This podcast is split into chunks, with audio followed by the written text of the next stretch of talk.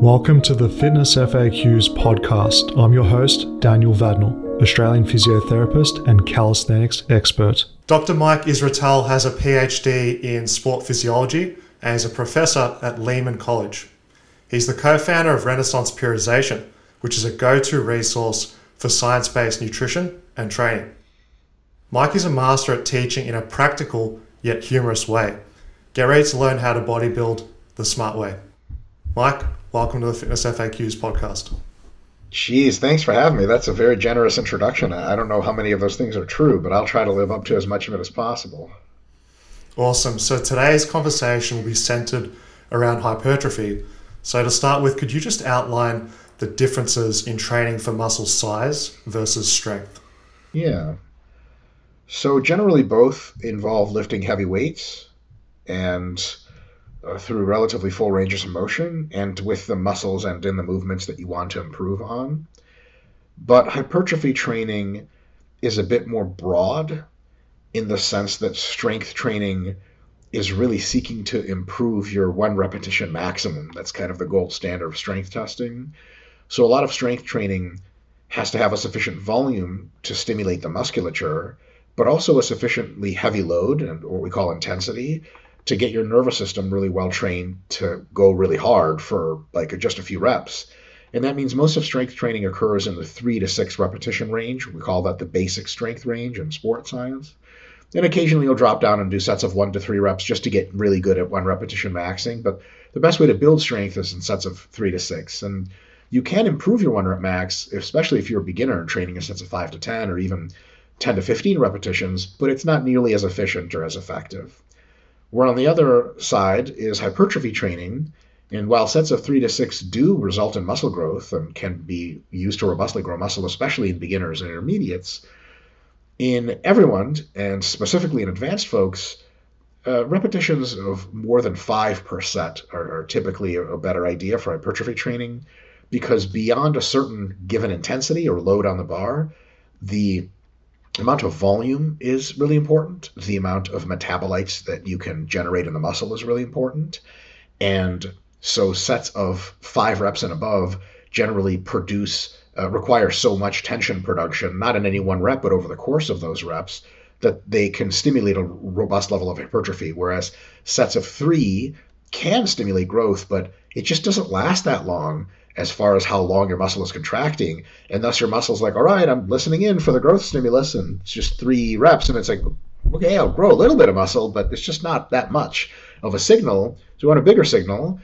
And the signal comes in sort of uh, two forms. One is how intense each repetition is, which is how heavy the weight is. And the other signal is in how many repetitions you do in a single given set. And those signals are roughly opposite of each other. So, you know, if you put a really heavy weight on, you may be able to do it for five repetitions, which means every rep really screams grow muscle, but it's only five screams. Whereas if you do a set of, let's say, 30 repetitions, which is just uh, heavy enough to really be a robust growth stimulus, each repetition uh, just kind of whispers growth, but, you know, it really makes the point by whispering it 30 times. And in the end, it sums up to seemingly roughly about the same amount of growth. So for hypertrophy training, anywhere uh, sets of five to roughly 30 repetitions, and sometimes it's uh, even lighter than that, even more reps, seems to provide a really good growth stimulus. If you do a whole lot less weight than sets of 30, it just might not be heavy enough to challenge the muscle fibers to grow a lot. Then you're essentially working a little bit more on endurance than you are muscle growth. If the sets are much heavier than what you could do for five, so let's say doubles or singles, then you know you're really screaming growth, but only one or two reps at a time. This is not good enough of a signal. Now you can actually grow as much muscle with sets of two as you can with sets of eight, but the number of sets of two you'd have to do is so many, you might cook your joints and your uh, fatigue might be super super high by the time you're done.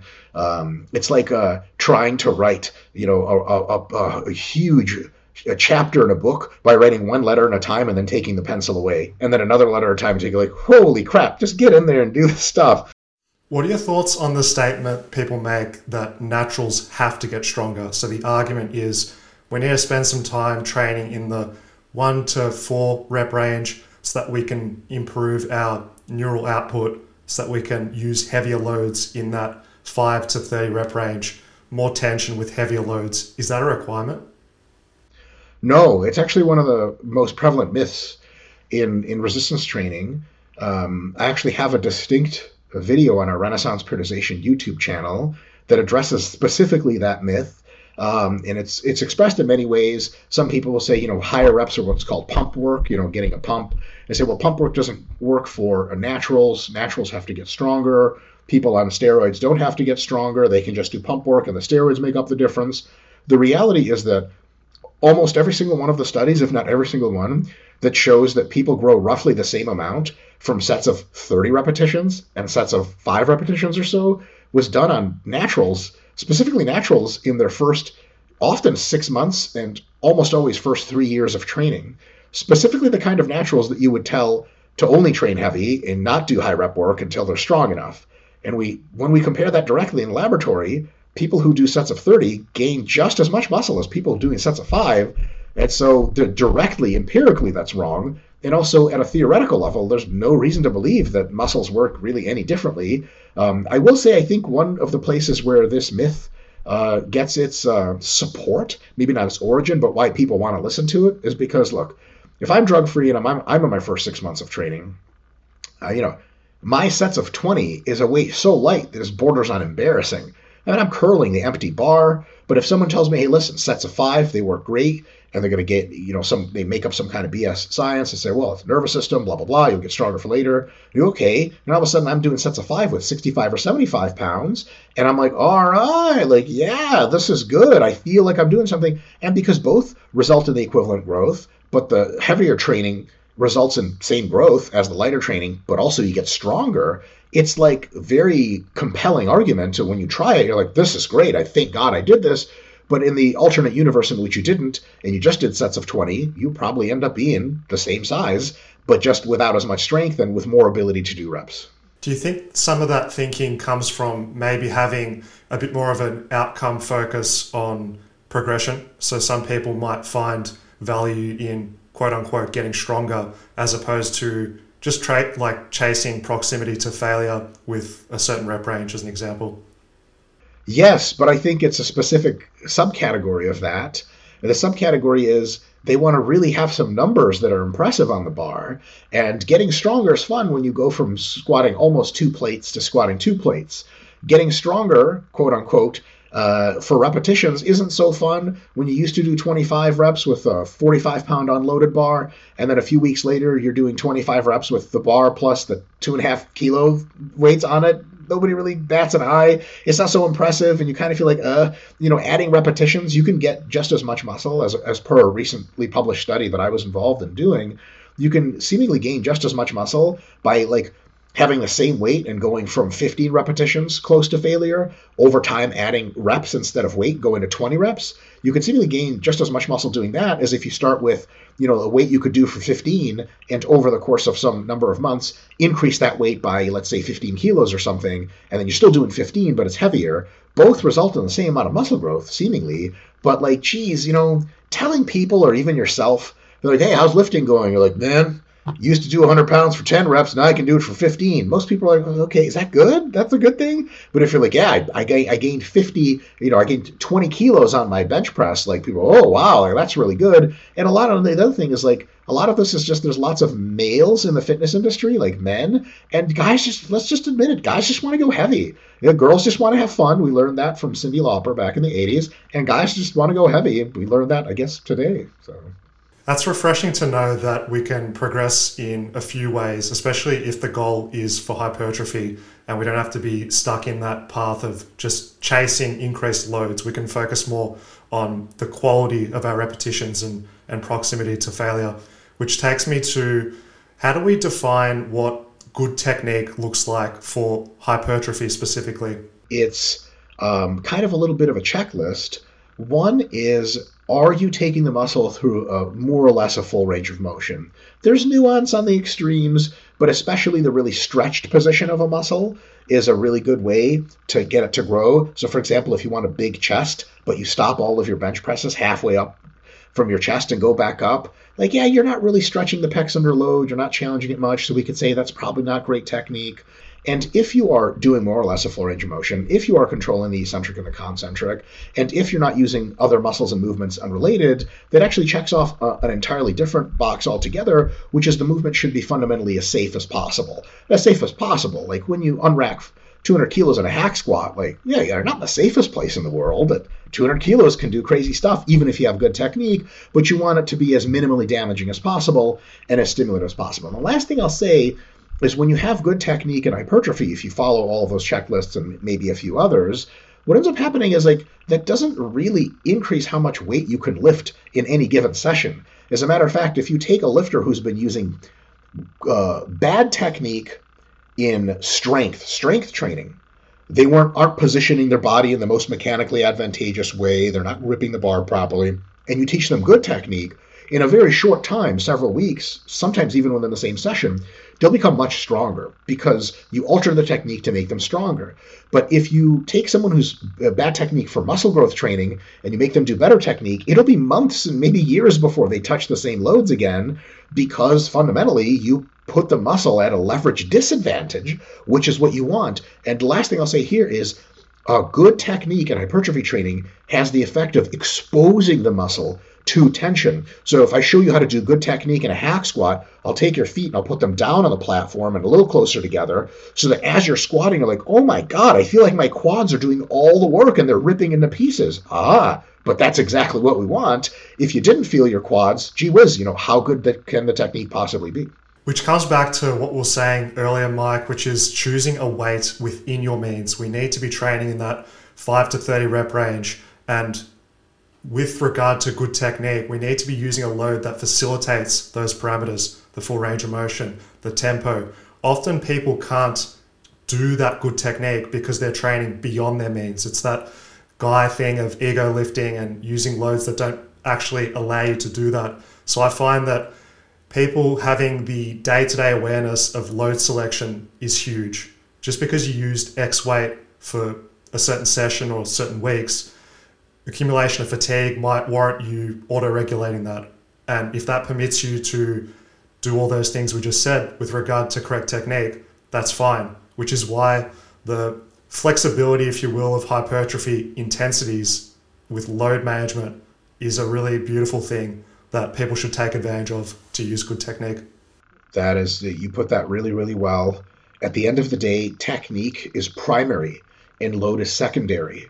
First, you use good technique. And when you can do that with an empty bar or just your own hands, then you get to pick the weight that now fits into okay, with this good technique, what can I do that challenges me and doesn't break my technique down in the 5 to 30 rep range. There's a lot of right answers there, but if you were using a weight with bad technique and then now it's time to do good technique, if that weight was something you could do for sets of six with bad technique, you may not be able to do it for a set of one with good technique, or maybe you could do it for a double or something. It is no longer the appropriate weight. So it's not about being attached to weights. It's definitely about being attached to good technique. And once you have a good technique that's stable, you can find your new working weight, and then over time it becomes important to increase and increase and increase by just tiny little bits, assuming your technique is stable and stable and stable. That's how you grow muscle over the long term. Given the amount of exercises with bodybuilding, we've got so many for every body part. How do we decide what exercise we should choose and what's effective for us personally? Does that exercise seem to give you uh, tension in the target muscle. Like if I'm trying to figure out a bicep exercise and I do a certain exercise like a wide grip straight barbell curl, look, I don't know, I feel a lot of tension in my forearms, but I can't really feel much in my biceps. Maybe that's not the right thing. But if I have an EZ curl, maybe for me that works better. The EZ curl bar, I curl, and holy crap, I feel my bicep tightening up and tensing. And at the bottom where there's a stretch, I feel like it's going to explode. Like, okay, clearly the bicep is being trained. If you're using higher repetitions, you may not be able to really feel the disruptive tension as much, but you'll feel a burn. So if someone, you know, is doing squats and is doing them in two two different styles, let's say very wide stance and then normal stance, wide stance, they'll do a set of 15. They'll be like, "Ooh, I really feel a burn in my inner thighs and my glutes." And someone will be like, oh, "What about your quads?" Well, not really. So maybe it's not a great quad exercise, but if you move your feet closer together, all of a sudden you get a crazy burn towards the end of a set in your quads, and someone's like, "Hey, is that training your quads? You're like, yes, it has to be because why are they on fire? So those are an example of stimulus proxies. Another one is like, how big of a pump does it get you in the target muscle? Another example comes to mind from curling. Like sometimes you do some kind of weird implement, some kind of grip for curl, like a cable curl, some different attachment, and someone's like, you got a big pump, right? And you're like, yes, in my forearms, not in my biceps. And like, that's not a very good sign. Oh, oh, none of these are, by the way, like the definite one thing you have to feel. Some combination of all of them is pretty good. Another one is disruption. Are your muscles tired? Are they weak? The target muscles that you're going after. You're like, if you tell me there's like a movement you're doing for your back that just tortures your back and blows up your lats, but after five sets of it, you can do as many pull ups as you could fresh. I'm inclined to believe that movement used something entirely different, because how could your muscles be five working sets deep and still have all of their strength?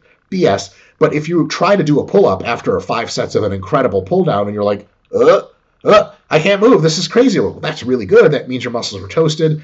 Lastly, if they get sore later that day or the day after, geez, you know, it's hard to argue. If you do a bunch of walking lunges and your glutes get sore, it's very difficult to say, like, oh, those aren't hitting your glutes super well. Like, why, why can't I sit down in a toilet anymore? Of course they're hitting my glutes super well. So those are the stimulus proxies. You want them as high as possible. Exercises that get them really cooking, those tend to be good exercises. But there's uh, a denominator in that equation. There's stimulus on the, the top of the equation, and you divide that by the fatigue. And the fatigue is like, especially how much did your joints and connective tissues hurt? So, for example, if you have a leg press at your gym and a hack squat at your gym, not all hack squats and leg presses are designed the same. And you're like, okay, I want a really good quad exercise. You try the leg press, and like your quads get pretty lit up. But then, like, your hips hurt and your knees feel weird the day after. And you're like, oh, like, I sure hope this isn't just what leg training is normally like. You try the hack squat, your quads get just as lit, no better but your joints feel like cream and butter. The best thing ever. No problem. Someone's like, "Hey, are your hips hurting?" You're like, "What? I, where are the hips here?" Right? Yeah, nothing. No, I got nothing. That's a really good sign. Another one is like systemic fatigue, spillover fatigue. You know, if uh, you get a great back pump for bent over rows for back, but like afterwards you can do shoulders and you can do your presses and you feel totally fine. Like the rows didn't sap you of life force. That's a great exercise. If you try deadlifts instead of bent rows, you may get a similar back pump and back soreness and tension, which is good. But then afterwards, because deadlifts are so systemically fatiguing, someone's like lateral raises, and you're like, I think I'm just going to die right here on the floor. I can't get up. Forget about lateral raises well, gee, you know, that's a good exercise, but it's one of those that the cost is prohibitive. It's kind of like, you know, if you buy like a Lamborghini as like a daily driver car, yeah, it'll get you to from point A to point B, but you'll pay like a trillion dollars in, in uh, what do you guys call it over there? Petrol, gas, right? So, uh, is that correct? Is it petrol over petrol. there? Yeah, right. That's what we call so, it so you know like it's it, has got costs as well as benefits. So if you have an exercise that can really cook the muscles the muscles you want and it's an exercise that doesn't come especially at a huge joint and connective tissue cost after you've made some adjustments for technique because someone could say well skull crushers really beat up my elbows but you show them a technique fix and now they're all of a sudden good. Exercises that meet that criteria are great exercises to use for hypertrophy training. And last thing i'll say on this topic is this. There's more than one right answer right? That's totally possible. Squats are great, leg presses are great, hack squats are great, walking lunges are great. All of a sudden, you have four or five choices. So that search for the optimal, optimal one true exercise is kind of like the search for like the best tasting food. I mean, can you imagine what a ridiculous like you watch the Food Network or something, and like there's a show called Man Searches for the Best Tasting Food. Like, there's such a thing. Like, okay, sushi is really good, but after I've had a bunch of salty and meaty food another piece of sushi is a waste of my time. I want dessert. And like, what, what's tastier, this chocolate sundae or the sushi? Like, I don't think like you can really compare the two. It's just all right answers. Just the same way that if you do bench presses for a while and you're like, oh, it's my favorite chest exercise. After a few months, it's going to get stale. Your pecs won't respond as much, not as much pump, burn, soreness, weakness. Your joints will get a little creaky, elbows, shoulders start bothering you. You switch to dumbbell presses an exercise you didn't love at first. And just because of that novelty, it's different. It feels amazing, way better for your pecs, way better for your joints. And then you do a stupid thing and go, ha, I was wrong. Bench presses aren't the best. It's dumbbell press that's the best. And it's like, nope. It's all right answers. is just about cycling in all your top favorites. And, you know, if you have three or four exercises per muscle group that you really love, if you cycle them in and out of your program after a while, you might come back to an exercise six months after you've last seen it. It's new again, it's fresh again, and thus you have infinity variation to just keep training for as long as you want with all of your favorite exercises. That's a great response, Mike. I really like that point of there is no best, there is no optimal. It's very individual. It's also dependent on where within their training phase that fits in as well. Which can you just highlight how often people should substitute exercises or exercise variety? Because you have people that either stick to the same thing all the time and then eventually it ceases to be effective, or you get people who constantly vary the exercise and never get the ability to get a full stimulus through it. What's a general guideline in terms of duration that you found to be effective for exercise variety? Yes, great question. So, just to head off something that people may be confused about, we're not saying, I'm not answering this question with the presupposition that you only do one exercise at a time. So if you, let's say, do two days a week where you train quadriceps, that may mean you do four quad exercises, like one, two, three, four, you know, squats, leg presses, hack squats, lunges, like Monday, Monday, Thursday, Thursday. That's totally fine. But the next question is okay, let's say you have leg extensions waiting in the wings when do you take one of those exercises, let's say leg press, and replace with leg extensions? Kind of that's what we're answering. The general answer is roughly, very roughly, every three to six months or so, but there's a much better answer than that. And the answer is theoretically is when the exercise you have, its stimulus to fatigue ratio drops under the replacement exercise that you have. So basically, it's kind of like, all right, should I do leg presses today? Because I've been doing them for months. And your friend asks you, like, okay, what do you think would be a better stimulus to fatigue ratio? Like if you did leg press now, or if you changed it into to leg extension? If you're like, nah, leg press is still better, leg press it is. But if you're like, ooh, man, I really don't want to do leg presses, leg extensions seem like they really work out well. Try them, it works great. You're like, hey, thank God I made the switch. But an even better answer is this exercises on which you have a good stimulus to fatigue ratio, which means you're getting pumps, you're getting sore, the muscle is easy to target, your mind muscle connection is good, which means like, you know, if you're using chest flies, you could really feel the chest. It's not a good sign that you're like, I'm just moving around, I don't know what's going on.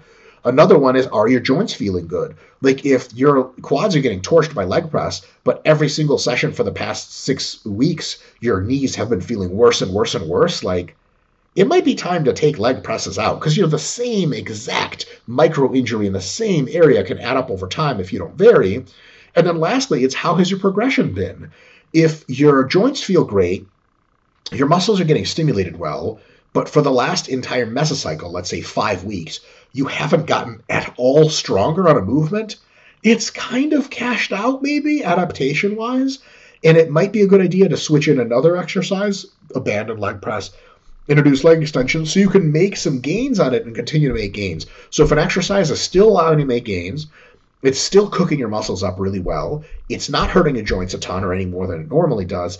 And there's not like an obvious replacement exercise that you're like, I bet this thing will work better. Keep the exercise in. On average, that's three to six months until that happens, but it could be for much longer or much shorter. Sometimes you use an exercise for a month, and after that month, you're like, cash me out. This sucks. I'm never doing it again. And you could be squatting high bar for six years straight and be like, it's always a great exercise. There's no reason to change it. And then as soon as that equation sort of breaks down, some combination of you're not progressing anymore. Someone's like, hey, you're doing squats. You're like, yeah. They're like, "You're getting stronger? Like, I don't think I've gotten stronger on squats in like three or four months, to be honest. And like, aren't there other exercises you could sort of switch in and get stronger on? You're like, yeah. So, okay, that's one. The other one is like, is the squat still kicking you? Like, is it really hitting the muscles? And if you're like, yeah, I used to really feel it in my quads. Now I just don't anymore. I have to do like way more sets of squats than normal to get the same response. That's not good. And the other one, which I think is the most important, is if your joints and connective tissues really start to get aggravated and you're already doing very good technique. Like, because obviously your knees can be fried up, but someone comes up to your leg press and is like, push your foot this way, put it out that way, try it. And you're like, oh shit, that actually feels great. That it wasn't uh, an exercise accumulative fatigue problem, it was just a technique problem. But even with really great technique, your joints can start to wear down a little bit. And so switching out then is especially a good idea. And when you can check those three boxes as I'm all good, hey, keep the exercise in. You can change it out to another one, but there's no compelling reason to do so. And to what you uh, hinted at earlier, Direct research shows that if you trade out exercises every week, you actually get slightly worse results over the course of several months than if you just stick to one exercise for several months. So my rule is unless there's a compelling reason to change it and or you've been training that exercise for at least 1 to 2 months, don't change it. But if there's a compelling reason to change it, you know, you're not getting the same pumps and the same responses, your joints are starting to hurt, the exercise hasn't improved in strength in a while, and you've been cooking at it for a couple months at least, eh, hell yeah, get rid of it. And you can always bring it back. And the really cool thing about the human body is if you put it on the back burner for a while or put it away, take it off the stove, don't use it for a bit, three or four months later, you bring it back, it's going to be like brand new. You're going to do, you know, and people have made that mistake. Really quick, funny story. I think a lot of us have done this. Some exercises are a little bit different than others, so they really hit you when they come back. But you'll work up to like five sets of walking lunges with dumbbells at the end of three months, and you're like, hey, this is great. My glutes get sore for three days, no, no harm, no foul. And then you bring lunges back in four months later, and you're like, oh, guys, last time I did five sets. I could do three sets. And after set number three, your glutes cramp, and you're like, holy crap, you fall on the ground, and you're like, okay, okay, I just cramped, no big deal. And then you're sore for a week and a half. You have to waddle around at work. People are asking you what you're doing in your off hours. You're like, I swear to God, man, I just train a lot. Me and the guys in the locker room. No, wait, wait, I said that wrong. So uh, at some point, it's like it's really easy to overdo it when you bring them back. But that's also a testament to the fact that they're really refreshed and, and ready to kick your butt again yeah. in all the best ways. That concept of resensitization really needs to be, I guess, understood by people at large because if you think about it, when you've had the same type of movement for a long time, say it's a compound exercise, your absolute loads are getting very high. And if you're not getting that uh, stimulatory aspect to the muscle as you did when you first started, you've got this really high systemic fatigue from these tremendous loads that you're pushing. If you're not progressing, if it's beating up your joints, then simply just substituting that for a, a comparable movement that targets the muscles you want to train is going to get that higher stimulus with less fatigue. And it just seems like people need that time after you know they've been going at it for some period to change a movement. I think that that's a really valuable uh, perspective you provided, Mike. Super, super. Yep, agreed. A classic situation people always argue about is training intensity. When it comes to building muscle, what proximity to failure should we be training at? Oh, good question. So, we have some hints from research, and we have some hints from observing athletes. And I also have some personal hints from how I feel and how people I've helped through their fitness journeys feel and how they respond. And these hints are mostly on two ends of a spectrum. One is uh, reps in reserve and how far away you are from failure um, that are like is too much, and one that is like what are the downsides of just grinding every set to failure and beyond. So anything uh, farther away from failure than like five reps, like if you could have done 20 but you stop at 14, is probably just not the best use of your time. It's kind of like trying it's a complaining about not being able to get to get full and being hungry and having to order more sandwiches at the restaurant, but you only eat like half of each sandwich. And you're like, oh, I need another one. You're like, but did you, but do you haven't finished the sandwich that's right there? What are you, what are you talking about? You finished that, and that's like, why are you stopping when the real fun is just getting started? There's some reason to believe that the last five repetitions, especially, are a little bit more stimulative of growth than the first whatever number. So if you do 15 reps, the first 10 reps absolutely grow muscle. They stimulate muscle growth, but not as much by a small margin because the faster twitch muscle fibers may not be as active. The amount of metabolites, the uh, muscle byproducts that actually stimulate growth that are produced isn't as high. So those last five reps, man, they could really be the business reps. So you just don't want to uh, do too many sets where you stop five reps away uh, especially further than five reps away. On the other end, you could say, okay, okay, okay, boom, I got it, no problem. So the last five reps are really stimulative. Let's just go to failure every single time, like grind every bench press until our buddy has to pull it off. What is the upside of that? The upside is you're going to get as much growth as possible out of every single set that you do, right? Period. Like every set is there's nowhere else to go. You went to failure. There's nothing else to do. Technically, you could do forced reps, but that's just like more reps that are at failure, at failure, at failure, at failure. Okay, great. That seems like the right answer at first. But the downside of that is that you will accumulate lots of fatigue. And that fatigue is physical, it is also psychological, especially as you get stronger, especially on big compound exercises. Failure takes a price because you got to really wake the hell up to go to failure in a set of 20 hack squats. I mean, that changes you. Your nervous system is like, bro, are we running away from crocodiles or something? What the hell is going on? I just wanted to make it Australian since you're. That's perfect, Mike. I like it. Catering to the Thank audience. You. Yes, I've been to Australia. I know the crocodiles. They drive the taxi cabs over there. There's They're koalas. everywhere, mate. Yeah. Yep. Police officers, koala. It's, it's quite popular. So uh, basically, you end up uh, doing a lot of really good stuff to the muscle, but the fatigue is so high that, again, similar, same concept, the stimulus to fatigue ratio of going all the way to failure the stimulus is like maybe 5 or 10% greater. So if you take a set at which you stop like two reps away from failure and a set at which you go all the way to failure, all the way to failure set gives you maybe 5 or 10% more raw stimulus for growth, which is good, but it might give you 50 or 75% more fatigue, which is like if you fail in the last week before a deload, hey, sweet, it's worth it because who cares? I deload after. But if you're going to failure in week one of a program, that really screws up your progression because you're going to get so overwhelmed with fatigue that you're just not going to be able to consistently come in day after day and week after week. You'll have to take a deload early. So if you don't think ahead, going to failure all the time isn't ideal. What that means, and research has confirmed this, is that on average, roughly two reps in reserve is the average best training uh, relative effort, was what it's called in the research. So stopping about two reps short on average is a good idea, but uh, perhaps another good idea is starting every training progression, every mesocycle, you know, the progression of uh, how much weight you're lifting and how many reps you're doing that lasts for a four to six weeks and then you get tired and you take a deload.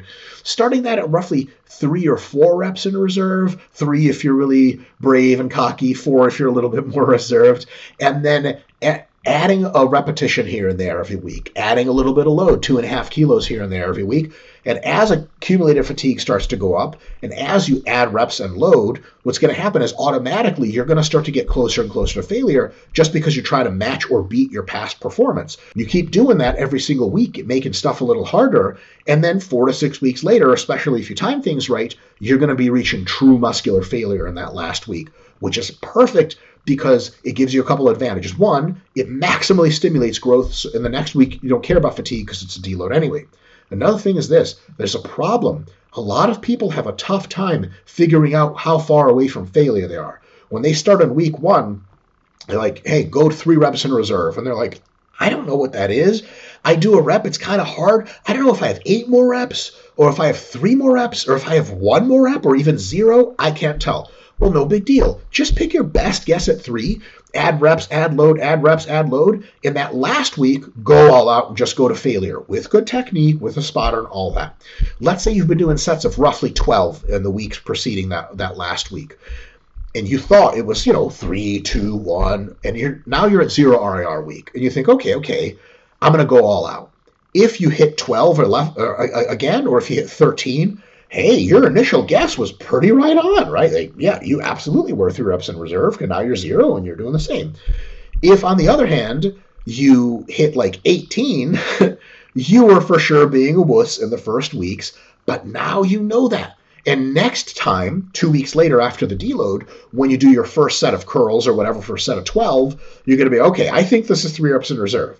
And because I'm an idiot and I know I underestimate this, I'm going to do another three or four reps just to make sure. Yeah, it's almost like that delayed gratification of progression. I mean, we get into this stuff, we love it so much. When the stars align, we've well rested on that particular day, we don't see how that fits into the into the big picture.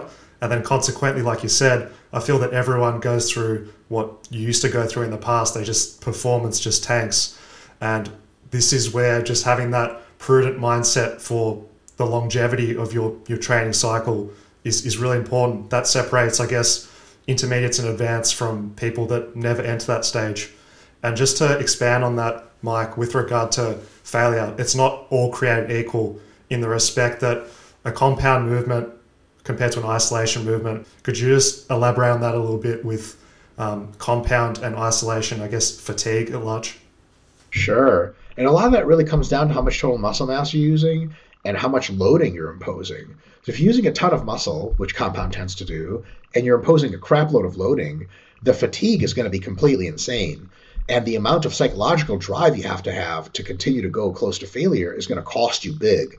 So if you err on any side, you should err on the side of a little further from failure because you know compounds don't have a problem stimulating you, but like if you take them really close to failure, you will pay a price. In addition to that, sometimes with compounds and quite complex movements, especially movements in which the optimal resistance profile, uh, sorry, the optimal performance of the movement from point A to point B in that, inherently contradicts the optimal hypertrophy execution, like stiff legged deadlift, going very close to failure is especially problematic because you're going to have a really hard time maintaining good technique. So, for example, if you are doing, let's say, a bench press and you told yourself, I'm going to touch my chest every time, I'm going to lock out every time. As long as you touch your chest and lock out every time, you're like, as you get closer to failure, uh, it's the same movement. No, there's not really any way to cheat a bench press. I mean, if you're not having sex with the bar and all this other crazy stuff. So it's not, you know, you can go pretty close to failure on a machine press, especially because also there's no risk. Like the machine just, just put it back down, so that's easy. Cable curl, tricep extension, you can go grind it close to failure, no big deal. But a stiff legged deadlift, first of all, your technique starts to potentially break down close to failure. The amount of effort you need to maintain your technique rises a ton. But if you really focus on doing another rep, the easiest way to do another rep on stiff legged deadlifts is to let your back around a little bit to let your knees come forward a little bit so that your hamstrings aren't as exposed. It puts you in a much better leverage position to lift the bar, but you're not there to lift the bar. You're there to let the bar stimulate your hamstrings. So it ends up being like anytime you go really close to failure on a stiff legged deadlift on an RDL, you end up being like, yeah, like I feel like the last three reps I was just doing stuff and I wasn't really like nobody was having any fun anymore. My hamstrings weren't really very stimulated. So a lot of times on compound movements, especially complex ones where the answer to how to lift the most weight is a very different answer than how to do the movement properly. Going closer to failure is a, I don't want to say it's a fool's errand, but you got to question how much you get out of it. Whereas on a cable tricep extension, if you really want to grind into failure, as long as you understand how much fatigue that's going to cost you, it's not a super big deal. So if you're somebody who trains clients and you're a coach, if you're not sure if someone's close to failure or not on a tricep extension, have them do another rep.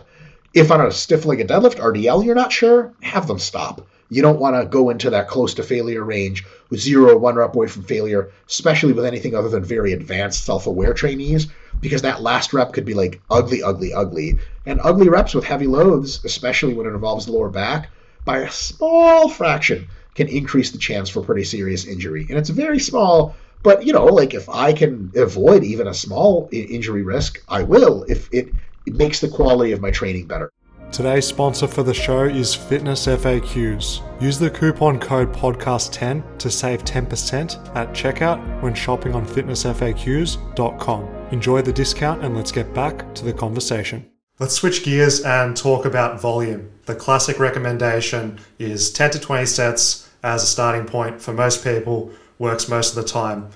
How do we as individuals determine our personal most effective volume dose? Yeah, so um, that's a very good recommendation. The maybe not unfortunate but limited part of the recommendation is it occurs on a weekly basis, and volume recommendations uh, may be more productive to make them per session. Like every time you train chest, how many sets of chest should you do?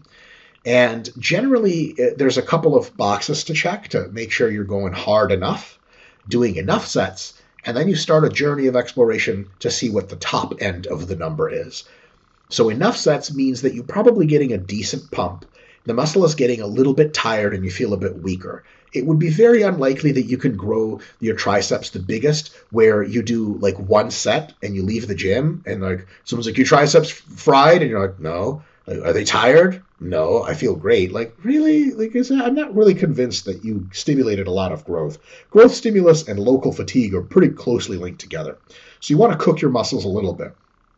That's probably a decent estimate of what we call minimum effective volume. It's the least amount of volume you need to do to get some measurable, notable kind of growth. And then north of there, there's probably a lot of other sets you can do that will grow more muscle and more muscle and more muscle until they can no longer grow any more muscle. That point at which they can't grow any more muscle because it, generally occurs when you are no longer able to recover for next week and continue to work at your same effort. For example, let's say I had you do an entire week of training, four or five sessions for your legs, where it was 36 sets of squats or something, or 36 sets of quad training. The next week, you would come back literally weaker, just a ton weaker, sore, fried up, just totally useless. And then, you know, you used to, you know, do your squats with 150 kilos. Now, the same reps, you can only do 120 kilos. If I say, okay, same, same workout, 36 sets, again, next week you come back, you can only do 110 kilos. Like, what part of growing muscle means you get weaker week to week? That's not good. And it also allows you, or prevents you rather, from making a very good overload. Like quality workouts that are a little bit harder than the last time you trained that muscle are kind of the core concept of uh, how to progress. And if you are so beat up that you're weaker every single time, geez, you know, how are you supposed to drive a whole lot of growth like that? So what you want to do is start at the level of volume per session that just barely gets those boxes checked. If I got a little bit of a pump, I got a little tired, okay, great. And over the course of be it weeks or months, there's a few different ways to do this. Uh, you can add a set here and there if you feel like you're adequately recovering, and then you end up in a place where you can no longer recover because it's just straight up too much work and you start getting weaker. That number of sets you did in the last week before you started getting weaker, that's a very good guess at what's termed your MRV, maximum recoverable volume. It's the most volume you can do and recover from. Almost always that number is at or higher than what's called a maximum adaptive volume, which is the volume at which you get your best adaptations. So minimum effective, you found your maximum recoverable. Somewhere in there is your maximum adaptive. Now, to be honest, it, more nuanced, it kind of moves around a little bit, but somewhere in there's the right answer. So if you started doing three sets for your chest and you worked up to doing eight sets for chest until you just couldn't recover anymore, then, you know, somewhere between three and eight sets, maybe five or six sets on average is kind of where you grow the, probably the most muscle. And that's pretty good. And that, that people will say, well, geez, that's a really rough target. Well, hold on a second. It is totally, it's limited. But if someone says, hey, man, I got a crazy chest workout, it's just one set, you could be like, guy, listen, I need five or six sets. He's like, well, how do you know? Because I've experimented with it, and one set will barely get me anywhere. Or if someone says, hey, man, I got this German volume training 50 set chest workout, you could be like, well, that's 10 times more than I normally do. There's no way I could recover from that. That's also stupid. So even if you're within a five set number per workout guess, that's a pretty good guess and you're well on your way. Another way to tell, just for bonus points, if it's time to add sets or not, because I said, you know, we can add a set here and there, but how do you know if, if you should add a set or if you kind of back away, other than, of course, hitting the wall of your MRV, is how your recovery is going session to session, specifically with soreness. If your muscles are still sore, let's say you train chest Monday, Thursday.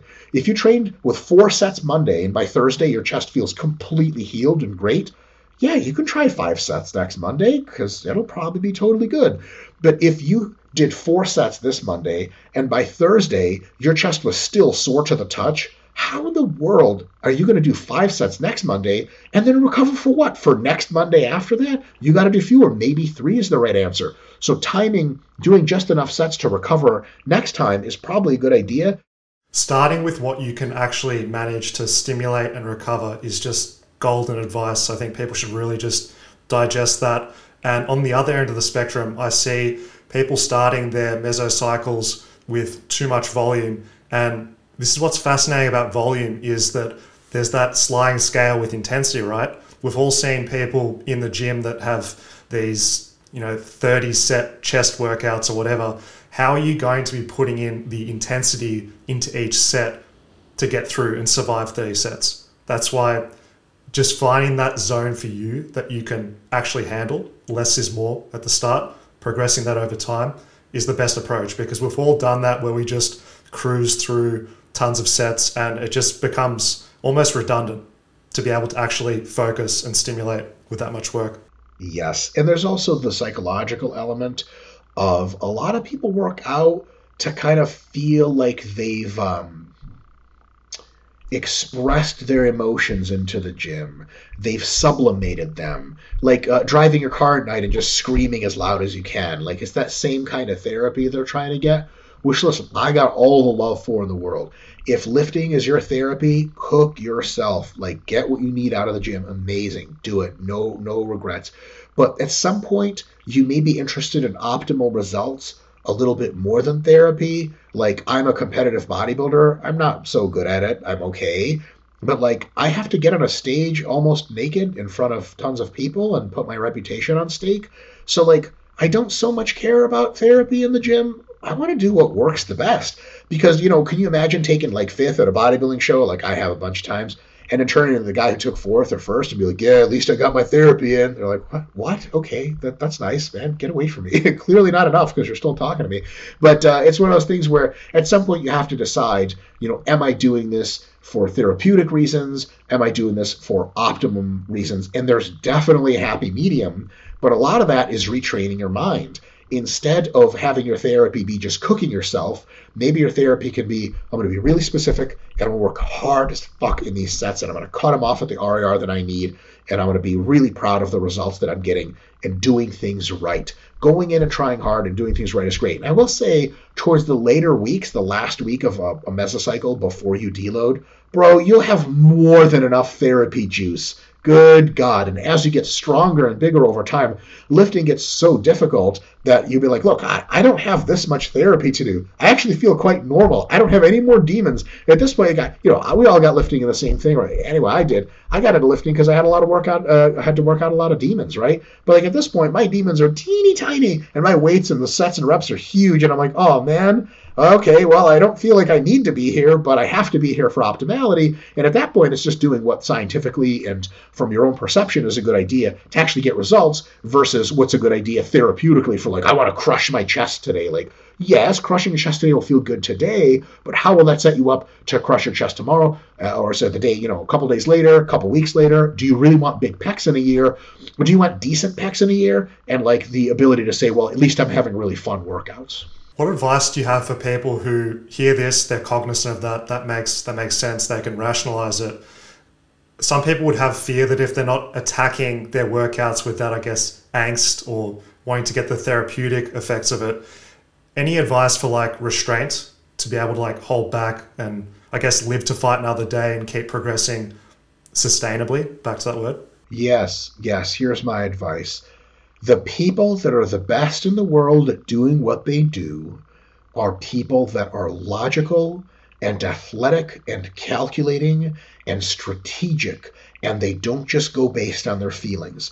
If you see videos of Navy SEALs attacking a compound, do they run in there yelling and shooting their guns like this? No. They go in there with four times the number of people they needed to get the job done.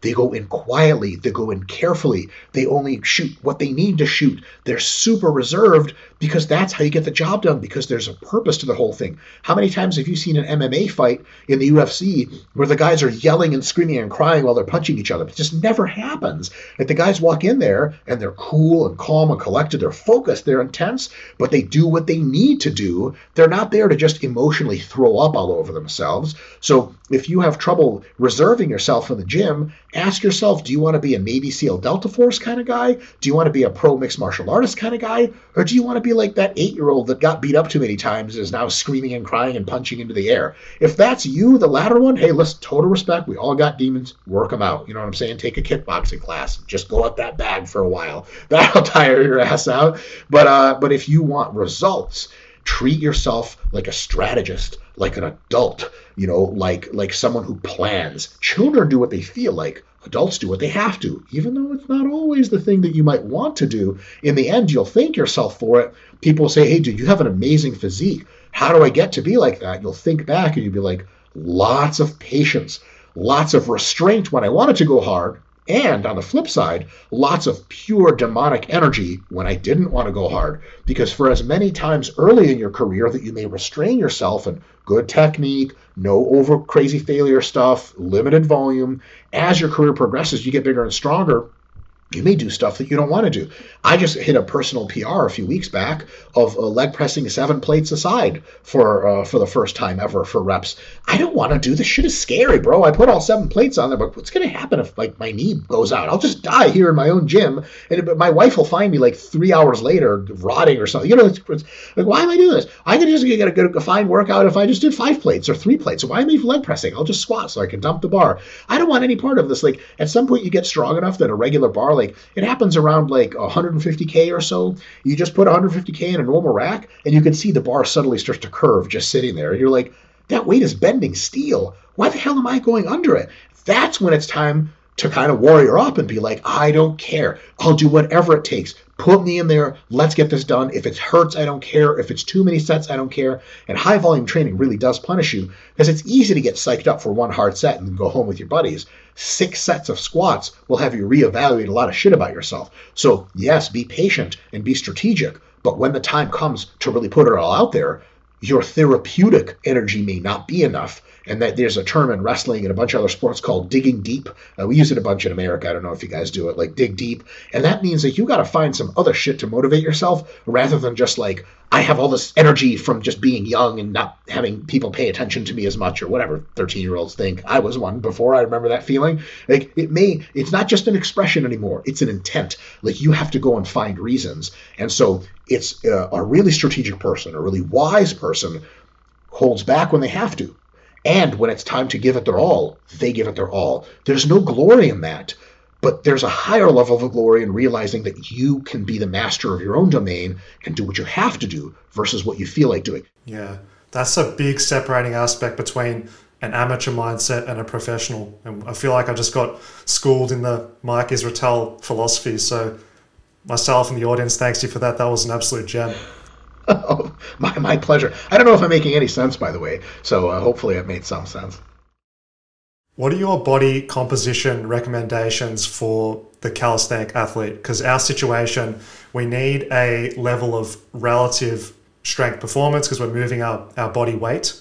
Um, but then we also know that if we want to build muscle, we need to be in a well fed state, progressive calorie surplus what should we be looking at in terms of body fat percentage levels to get to and calorie surplus rates of weight gain?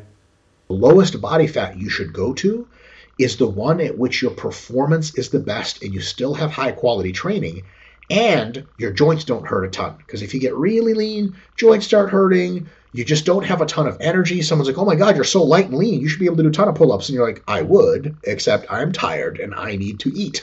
I don't want to do pull ups. I just want to go home and eat pancakes and then fall asleep. So just the bottom end, I would say that for most people, that's somewhere between 8% and 10% body fat. Some folks can get to 6 and 5% and perform at their best in calisthenics. It's not um, so common if that's you, you if you get to 8% body fat and you're still dieting down and you have another month for fat loss, keep going. See how it affects you. Be careful in your training. Don't do anything crazy explosive. You might be like, oh, wow, I actually perform my best when I'm at like 6%. Well, then, then you know that for the future. So if you have important competitions coming up or you want to hit really big PRs, now you know, like, hey, 6% is where I have the least body mass that I have to carry around extra. Great. And then I would say the top end, now for most folks, especially for serious folks, um, is probably 15% body fat. Here's the thing at 15%, your, your calisthenics is going to suffer unbelievably on the one hand. But on the other hand, you will get so fucking strong moving your big ass body around that if you can hit like 10 pull ups with 50 kilos hanging when you're fatter, as you lose weight in your next fat loss cycle, you're gonna be like, holy shit, I can do pull. I don't even need hands. You just you're moving up and down with the bar. You aren't even gripping it anymore. That's how jacked you got, right? So it's okay to step back a little bit.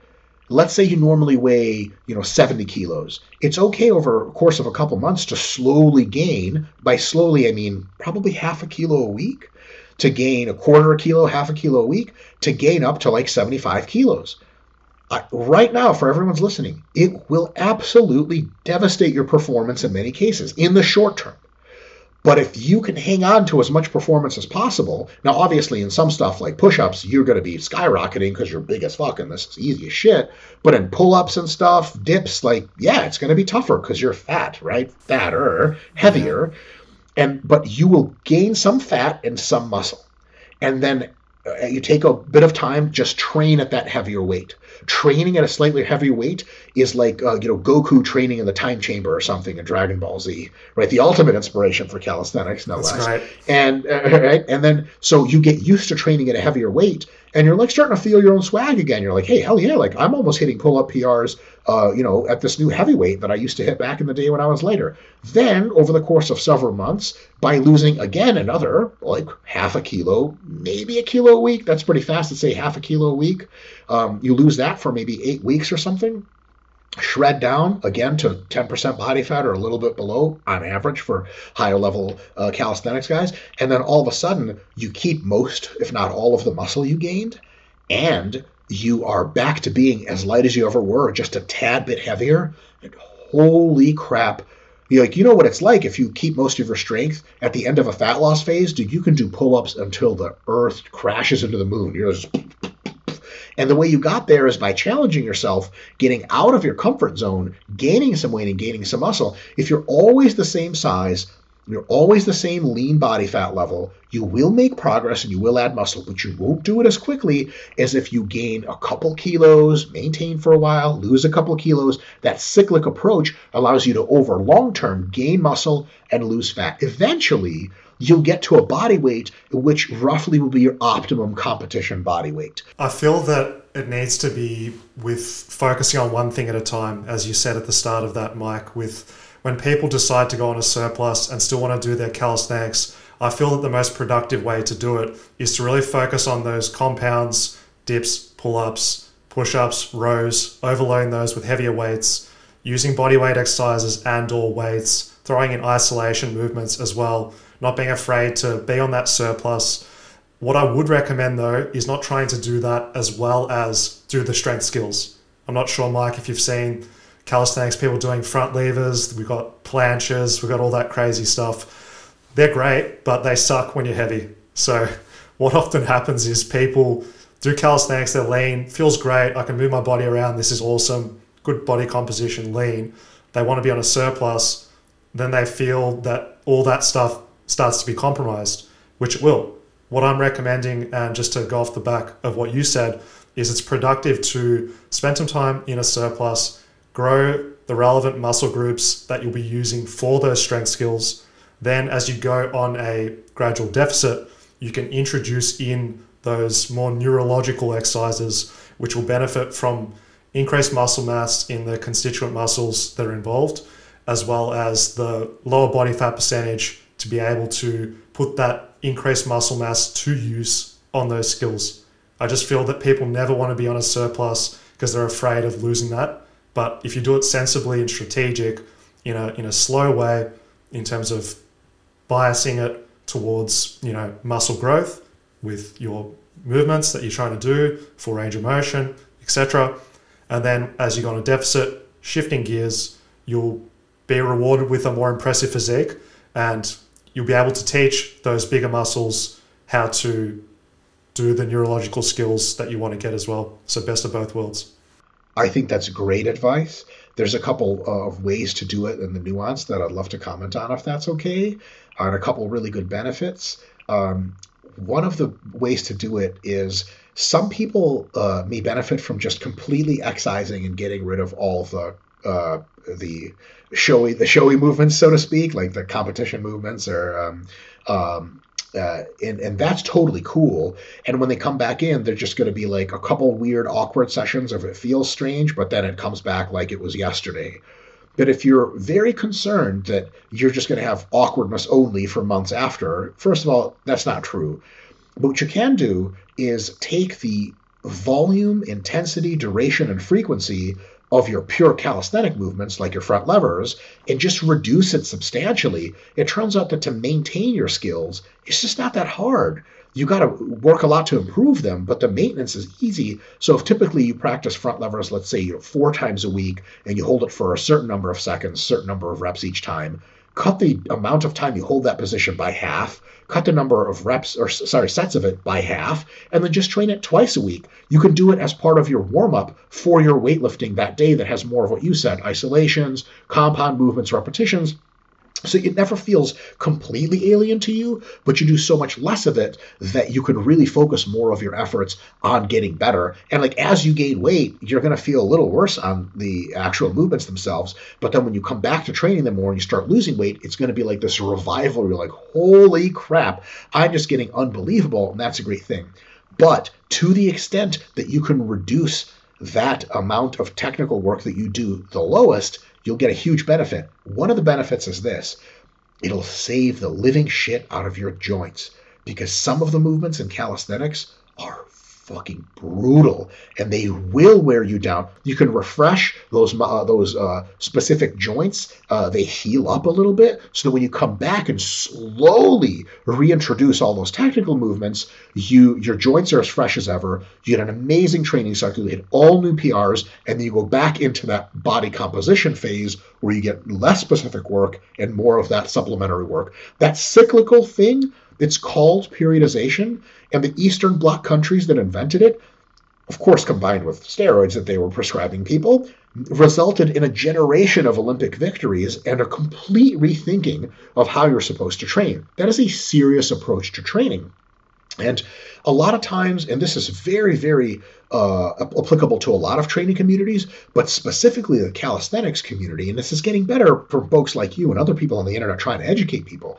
But in calisthenics, because the amount of equipment you need is minimal, and you can look at training videos online and just little demonstrations and learn some decent stuff, some people approach their training with just uh, basically zero awareness of the fact that periodization exists. Like there have been people before you that really thought this through, and they made all of these mistakes that they don't want you to make. So when you got some guy who's like just the best at calisthenics in his gym, you're like, hey, do you ever try cycling in body weight movements and cycling in weight lifts? He's like, no, man, I don't need to. I just love the, I just get the best out of my front levers. I just train them a lot. Everything goes great. It's like, yeah, but in the global scale, you ain't shit. And all the guys at the top of the global scale are some combination of genetically gifted and training very, very intelligently and thinking about stuff. So it's easy to be the person to say, hey, like, I don't need this periodization stuff.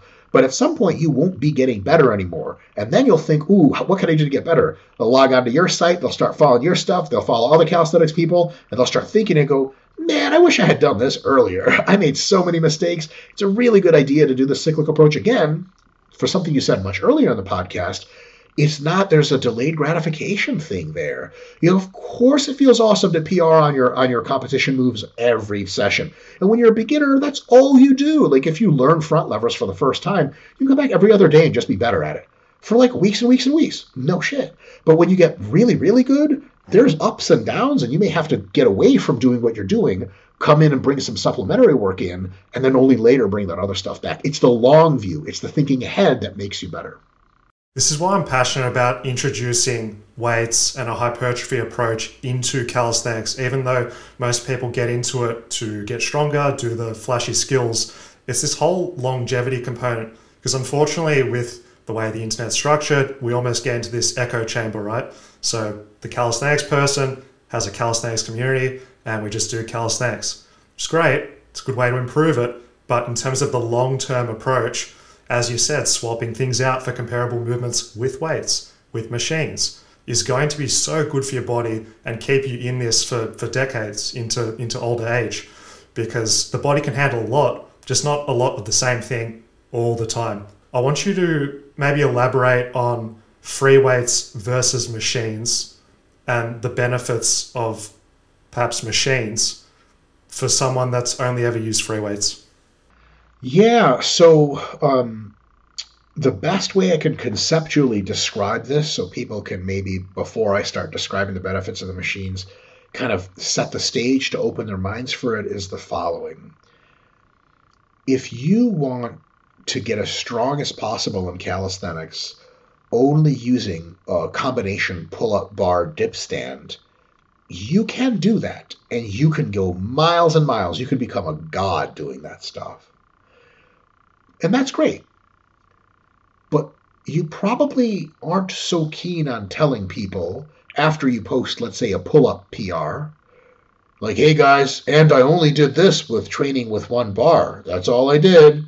Nobody really cares. You know the Jurassic Park meme where he's like, see, nobody cares, nobody cares. That, so what you really want is something different. And most people who do calisthenics really don't want to just get as good as they can with limited equipment. They just want to get as good as they can. Period. That is the big goal. And then the next question is asked what can I do? What inputs can I put into that goal to make that happen? And I don't have an ideology. I don't care. It's like having a uh, someone try to build you the best military, and you're like, all right, we'll need rifles and body armor and tanks. And the guy is like, no, no, no, no tanks. I'm like, why not? We're not a tank military. We can do this without tanks. Like, do you want to win the war or not? What the hell is wrong with you? Tanks are effective. Let's get some tanks. Like, okay, fine. So the machines thing is like, what is it that we need from a machine? We're done with saying machines are bad because we're open minded people that just want to get as good at calisthenics as possible.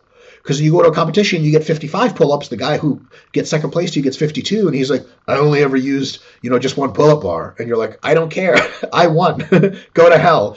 How do you win? Well, the machines, their big advantage is they can isolate a specific muscle or muscle group in a way that oftentimes doesn't involve a lot of the others. It doesn't fatigue you a ton, it doesn't hurt your joints. And then that isolation is what allows you to increase the strength or size of that specific muscle, and that plugs back in to your overall plan.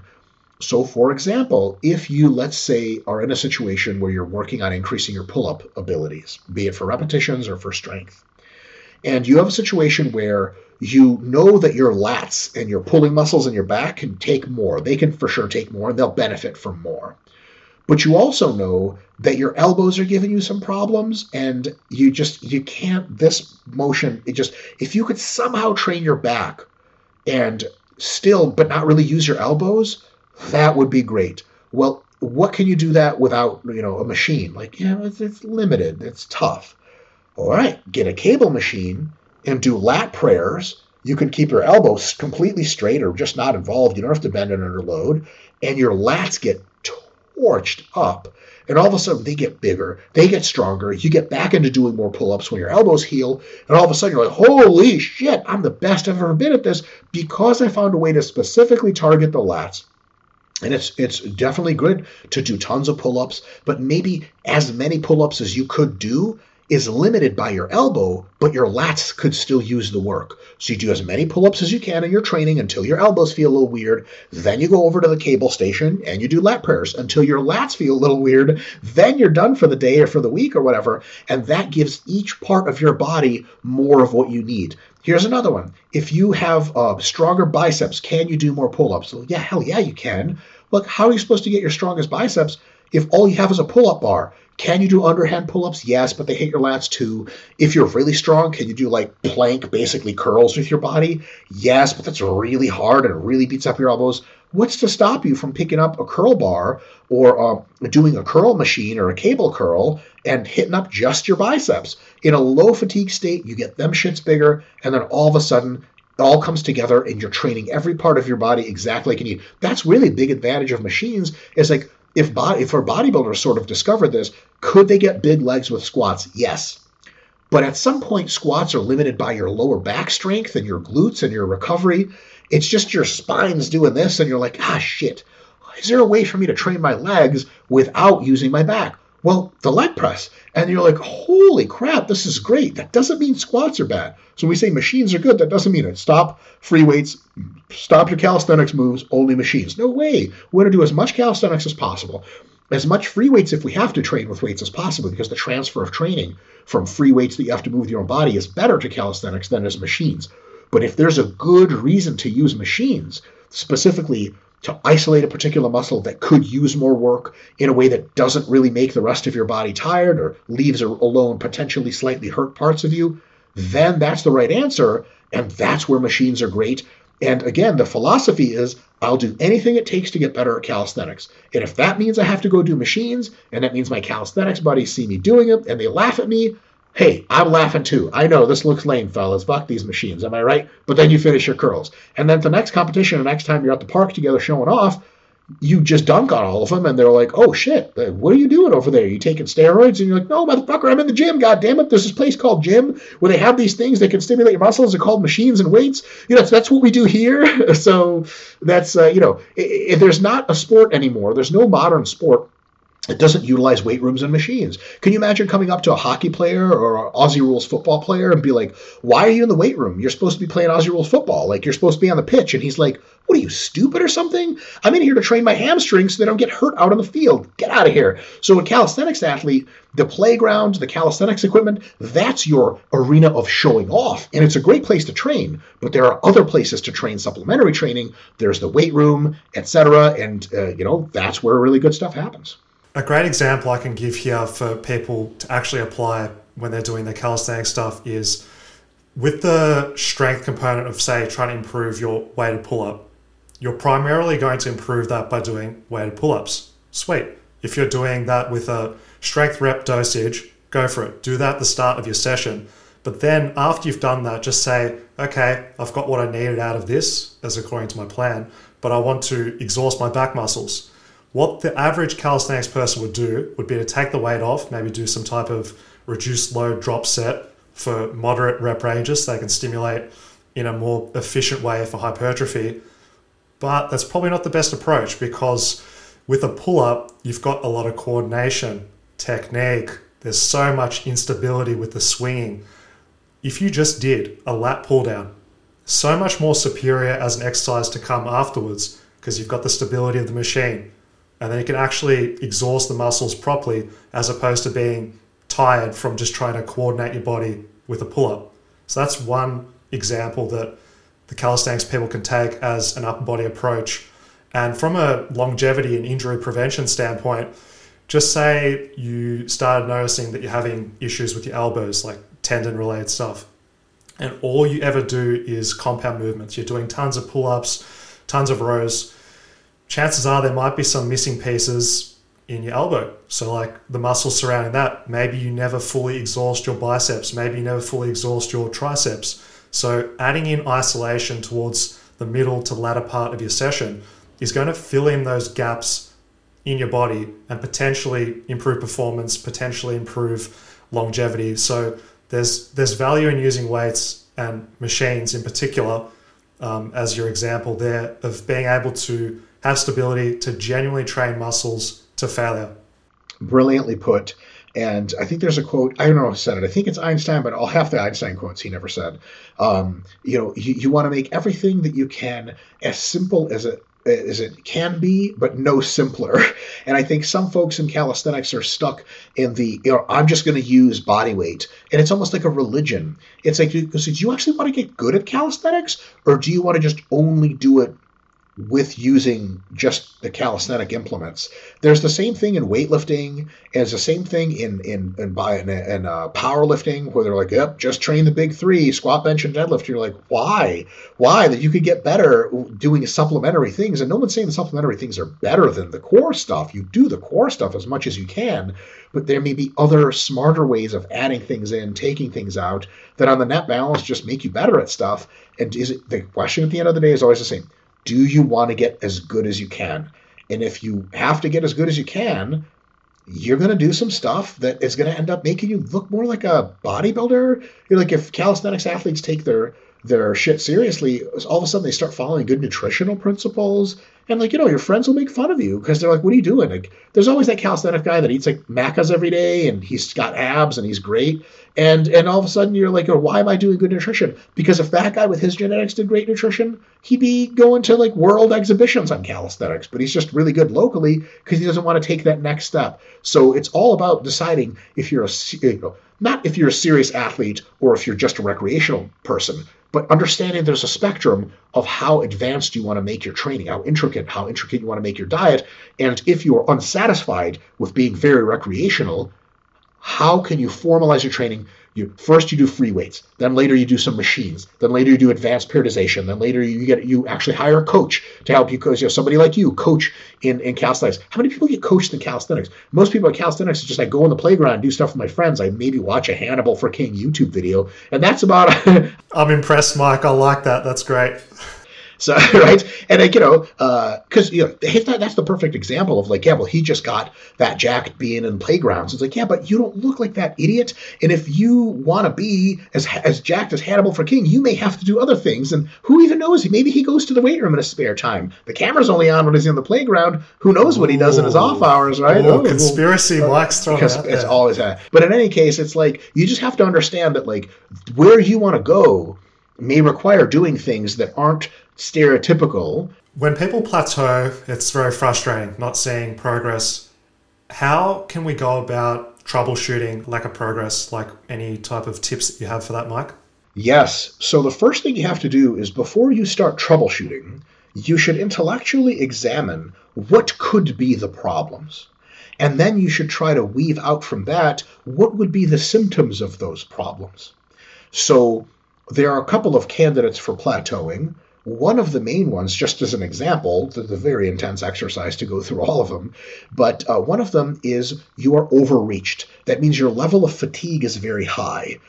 And oftentimes, the way people solve plateaus is by training harder. I mean, that's the ultimate masculine way to solve any problem is just go harder. And listen, there's a lot to be said for that method. It works really well until it accumulates so much fatigue for you that the amount of fatigue you're accumulating counterbalances the amount of fitness that you're adding, and what's called your preparedness, is how good you actually are, starts to decline. Then you hit a plateau. And then you think, how can I solve this problem? Well, first of all, you have to diagnose it. So if you know, okay, excessive fatigue is a thing, but it comes with telltale signs. A plateau isn't the only thing that uh, excessive fatigue comes with. It's do my joints feel a little creaky and sore and they kind of hurt? Is my motivation to train lower than normal? So, for example, if you take four weeks off of training, you're plateaued. Like you're not hitting PRs after four weeks, but your joints feel amazing. Like they're, they're fresh out of the womb. And also, you are just dying to train. So, clearly, overtraining is not a problem when you take four weeks off because obviously you're undertrained, right? So, if you think, okay, I'm plateaued, my training desire kind of sucks, my sleep isn't that great, my hunger's been a bit weird, like I don't want to eat food um, and my joints feel kind of bad. And I know I've just been crushing workouts in the last three weeks, like way more than normal. Your plateau is probably the result, or at least maybe the result of what's called overreaching, just doing too much and you're under recovering. The best way to fix that is to basically take two weeks, and in that two weeks, take like half of the weights that you're using, half of the set numbers, the frequencies, just cut everything in half and do that for two weeks Uh, and maybe the last half of that last week of the second week, just don't do any exercise. Don't you go next to any equipment. Just go camping with your friends or something like that. And then when you come back, you're going to be fresh as shit, but a little bit detrained. You're going to feel a little softer, more awkward, but you're going to know that fatigue has been dropped. I mean, it's just all going to go away. Then you slowly ease back into training, a little bit of training, then a little bit more. You get more sore than usual then a little bit more, you're not getting a sore, and you raise your training slowly, marginally over several weeks, and then you just go PR, PR, PR, PR, and then you're back. So that's an example of kind of diagnosing your overreach state, and that's that's the reason a plateau occurs. Um, I would say that if you don't know why your plateau is occurring, washing the slate clean with at least a deload week, a week of very easy training, or maybe even an active rest where you take two weeks of basically uh, one and a half or one week of much easier training and one to half a week of just uh, almost nothing or nothing at all. I would say washing the slate clean like that uh, oftentimes checks the box of like, okay, for sure, if it's overreaching, I fixed that. And then you can go about and go hitting a lot of PRs. Um, it's never really a bad move unless you're doing it every like six weeks. every six weeks, I take two weeks off. Like, okay, that's clearly not, you know, overreaching. It's clearly not what's happening. So I would say that's usually a good move. And then if that's not what fixes it, you know, there could be other situations where, for example, you compare your various abilities for various muscles and you find, okay, compared to other folks that are as capable as me, my back strength is really good when I do my lifts uh, for my back. I, am really impressive. But my, my, my, I just have smaller biceps than everybody and I'm weaker in them. I think my plateau is like I'm getting as much as I ever will out of my back. My biceps are the limiting factor. Well, then you know the answer you got to focus on training your biceps a little bit more specifically, more particularly. Maybe that means harder and, and more. Maybe that means less because you're overdoing it. And then your biceps get bigger, and then all of a sudden, bam, you fix that. There's other plateaus that are technical plateaus. So your technique could be off, and someone's like watches you do a front lever, and they're like, "I can tell you why you stopped progressing, you idiot. You're doing, you're raising your legs wrong." And you're like, "Oh, oh, I am." Like, yeah, watch this. They show you, and you're like, "Oh shit!" You try it, you're like, oh, like you just hit a local maximum of how strong you were in that movement because your technique was preventing you from getting better. So it's about trying your best to think of what can be uh, resulting in a plateau and then fixing that specific issue. It could be more than one issue at a time. Usually it's just the one. And if you fix it, you start to make some gains again. Perfect. Perfect. What recommendations do you have, Mike, for bringing up lagging body parts? We'll use the arms as an example. Yeah, so I think the biggest thing is to cool it a little bit on your other training so that you're nice and recovered so that your arms can really be the focus. Another one is like kind of training arms earlier in your program or training them first. This especially applies to calisthenics athletes because a lot of times they'll do their core work first. They'll train their back, their legs, or whatever. and then you're like, oh yeah, arms oh yeah, yeah, three sets of ten of curls, then I gotta go. Like, you know, because like the guys aren't there to just get big arms. It's kind of an afterthought. Stop making it an afterthought. Once you hit your core work, go and do your arms right after. Focus on them. Really good technique, close to failure. Make sure that when your arms are recovered to be trained again, you train them again.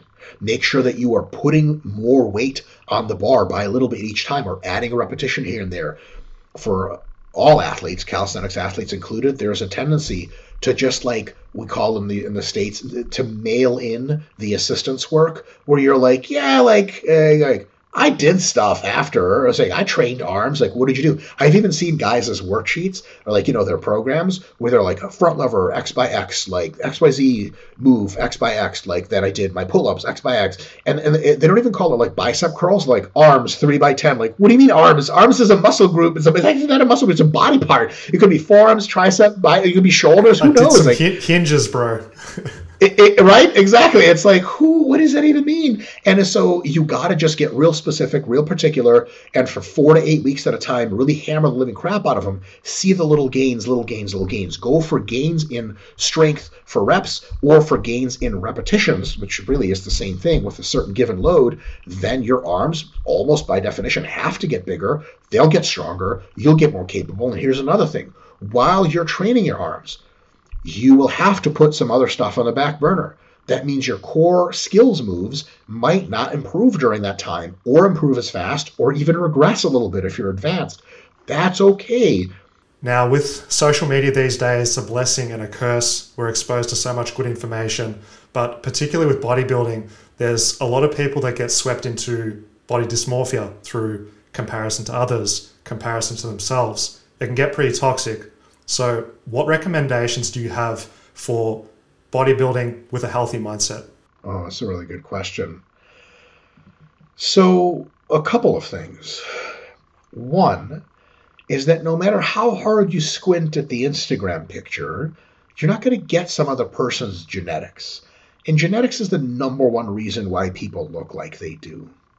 Another reason is you have no idea who's taking a moderate amount of anabolic steroids in a safe manner or they're coordinated with a physician, or who's taking insane amounts so will be dead in three weeks, you have no idea. You're like, oh, that guy looks cool. Why don't I look like that guy? Three weeks later, he's dead from too much drug use, and you're like, oh, oh, thank God I didn't look up to that guy too much. You know, so everyone's on their different path. They're training differently, they have different genetics, they're taking different drugs, and at the end of the day, you have no idea what combination of variables are going in there if you start comparing yourself to that person, what exactly is it that you're comparing yourself to? Like, of course you're going to look differently. And then you say, okay, okay, I'm not comparing myself. I know people are different. So what does that mean I have to do as far as how do I relate to my own body? Well, for your own body, you just have to try to make it look as good as you can, which means that week to week, month to month, year to year progress is what you focus on for yourself. Like, I don't so much, it used to bother me a ton. It doesn't bother me much anymore that other people have more impressive physiques than me. What I care about is how is my physique doing over the weeks and months and years. And if, if my physique is improving, geez, but that's really all I can do. What else am I supposed to do? Wish myself into somebody else's physique? And another, uh, a few of these things, another one is to walk the logical steps in what it is that you're where your thinking process is likely to take you. For example, I look at calisthenics athlete on my, uh, uh, you know, Instagram on my iPhone. And calisthenics athletes, a lot of times, they look like men's physique competitors. They're just like essentially what every guy wishes they looked like. You know, I look at these guys and I'm like, man, I, man, I, I feel bad about how I look. Okay, fine, fine. And then what? Where, where are you supposed to go next with that? I don't think anyone's really ever thought it through. Uh, not anyone. A lot of people just haven't thought it through. They're like, oh man, they see this person looks great. They look in the mirror, they don't look great, and they're like, that sucks. Okay, fine, fine. Think that thought. Now pause. Now what? What is the utility of that thought? I said, well, it motivates me to train. Bullshit. The fuck out of my face. Training motivation comes from seeing yourself improve little by little on your way towards a goal a goal that's your goal for you, a better version of you. That's that real fire, that long term shit that keeps you going. Hating yourself for as a form of motivation is the shortest fuse in the world. I've seen so many people do that and burn right the fuck out of the sport. I've been training with weights for 23 years or something like that. I still love the shit. Why? Because early on, I was like, I'm going to do me. I want to get as good as I can get for me. I don't give a fuck. Like, even when I have super low percent body fat, just because of my body shape, I have a big gut. I just have a pooch. Like, there it is. All right. Do I wish I didn't? Sure. But like I'm not eight years old, so I don't like wish for the tooth fairy to come, and I don't wish for my gut to disappear. It just is what it is, and all I'm trying to do is make myself a better version of me. And also, I realize that if I have negative thoughts, I'm gonna keep all these negative thoughts if they're useful. So if like someone tells me, look, if you have more negative thoughts, when the aliens come to attack the Earth, you'll be able to take the negative thoughts and turn them into a gun and shoot them and save everyone. I'll be like, great, I'll take all the negative thoughts I can. But if someone's like, okay, just kidding, that's bullshit, never happens, what is the value of negative thinking? What is the value of you looking in the mirror and saying, I hate myself? None. You're just having a bad time. It's just giving you a bad time why would you do something that gives you a bad time? Imagine you're like with your with your friends in whatever kind of car you have and it's you and your young beautiful friends and you're on the way to a great concert and you're having fucking the time of your life and you look over and there's a guy in like a Maserati like passing you and he's got a great car. You could be like whoa I wish I was that guy. Why? So you could be alone in a car and you're fucking, you know, your wife's cheating on you and you have run out of money, your companies are all bankrupt, and all you fucking have is a stupid Maserati and your expensive suit, and you just hope to God people don't know you're a fraud. You're like, wait, that's not how that guy feels. Maybe, but you don't know. So why would you look over at somebody else's shit and think about what they have? Enjoy what you have and try to make what you have better. Negative thoughts of comparing yourself to other people, you can have them it's okay to have them. We all have them every now and again, but you got to think one step ahead. Like, where is this all taking me? It's just going to take me to a place where I'm a person who has lots of negative thoughts. Fuck that. I'm going to work on my body. I'm going to be really happy with my results. There's a difference between happy and satisfied. Nobody says that, like, oh, don't worry, you're beautiful the way you are. Fuck that. I don't think I'm beautiful. I think I look fine. I think fuck weird to some people. I look cool to some other people. But with me, I feel like I'm okay in my own body, and I can always make it a little bit better. But I don't have to have hatred for that. Hatred just poisons everything. So if you're looking at your body, you got all this dysmorphia, you really hate how it looks, just give all that shit up and start with working on making yourself a little bit better.